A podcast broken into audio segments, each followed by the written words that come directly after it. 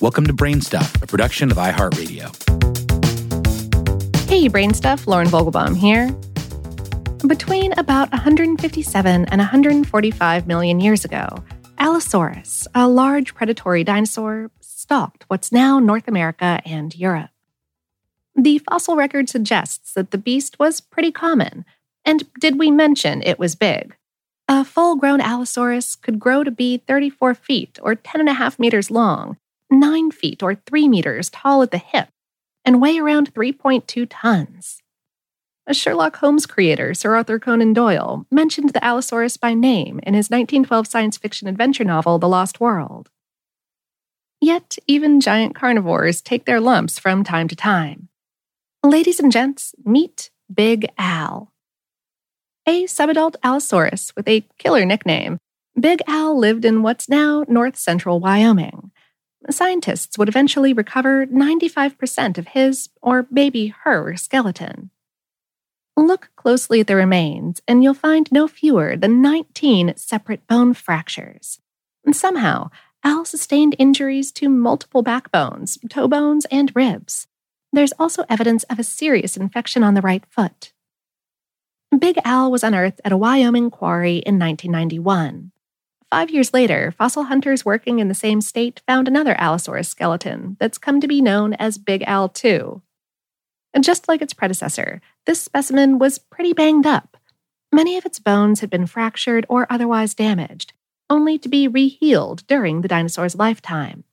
Although one hip injury apparently never healed over and may have been implicated in the ultimate demise of Big Al 2.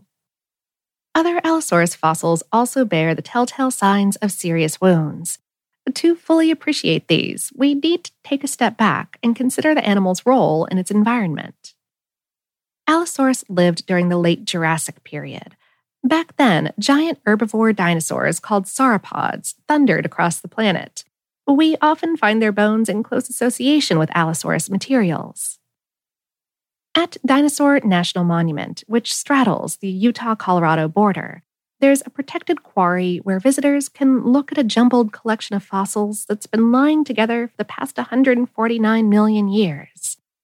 Besides Allosaurus remains, this quarry includes the bones of such long necked sauropods as Diplodocus, Camarasaurus, and Apatosaurus. Fossils belonging to the unrelated spiky tailed plant eater Stegosaurus are also present. These were just some of the vegetarian dinos that Allosaurus interacted with. And there was competition at the buffet line.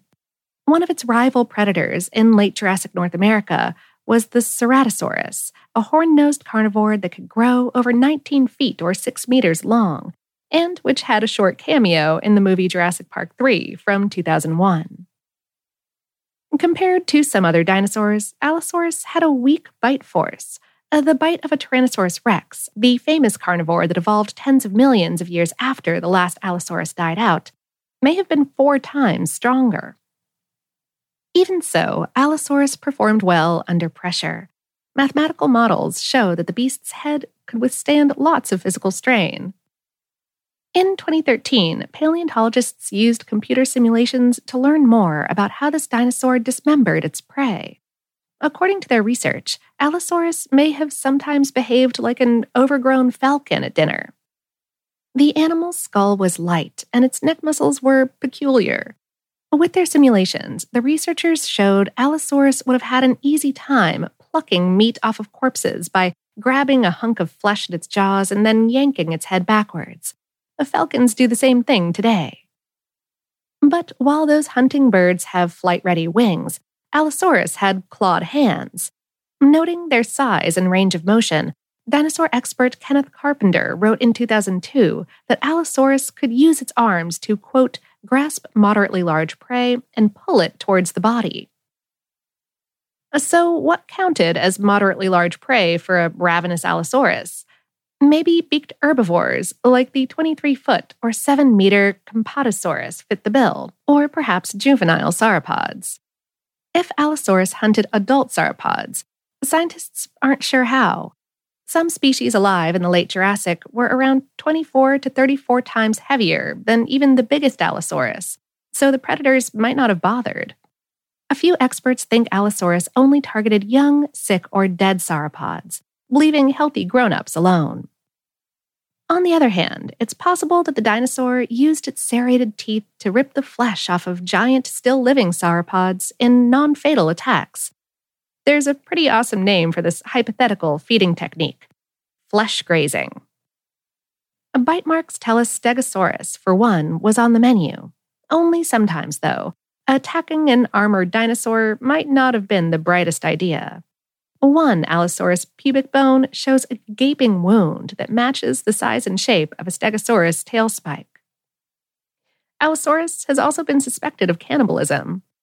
A survey that was published in May of 2020 looked at 2,368 fossil bones, all recovered at the same Jurassic quarry in Colorado.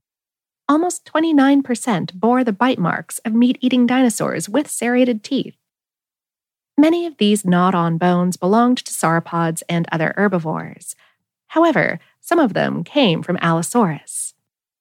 Since Allosaurus is also the most abundant predatory dinosaur found at this dig site, it's entirely possible that we're looking at evidence of cannibalistic behavior.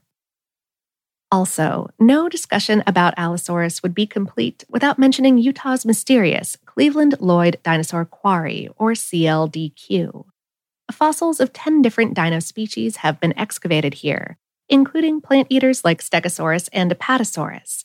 Yet a remarkable 66% of all the dinosaur bones found in the quarry were left behind by Allosaurus. Altogether, the quarry has yielded parts of at least 46 Allosaurus skeletons. Some were juveniles, others were full grown adults, but they all died in the same spot. The question is why? And why are the numbers so skewed? Why is Allosaurus so overrepresented there? Several explanations have been put forth over the years. Maybe the CLDQ was once a Jurassic predator trap. Basically, that's a place where herbivores get caught in the thick mud or another substance, and then attract carnivores who die the same way. All those bodies attract even more carnivores, with dead and dying predators vastly outnumbering prey species. Critics say the rarity of bite marks on the quarry's dinosaur bones is a strike against this hypothesis, though. Another hypothesis is that the quarry was the home of a poisoned watering hole, or a normal one that dried up, leaving thirsty dinosaurs to die on its banks. And a third proposed scenario blames flooding for the accumulation of the skeletons.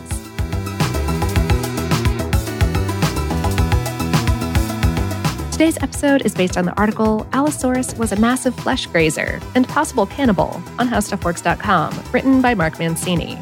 Brainstuff is a production of iHeartRadio in partnership with HowStuffWorks.com and is produced by Tyler Klang. For more podcasts from iHeartRadio, visit the iHeartRadio app, Apple Podcasts, or wherever you listen to your favorite shows.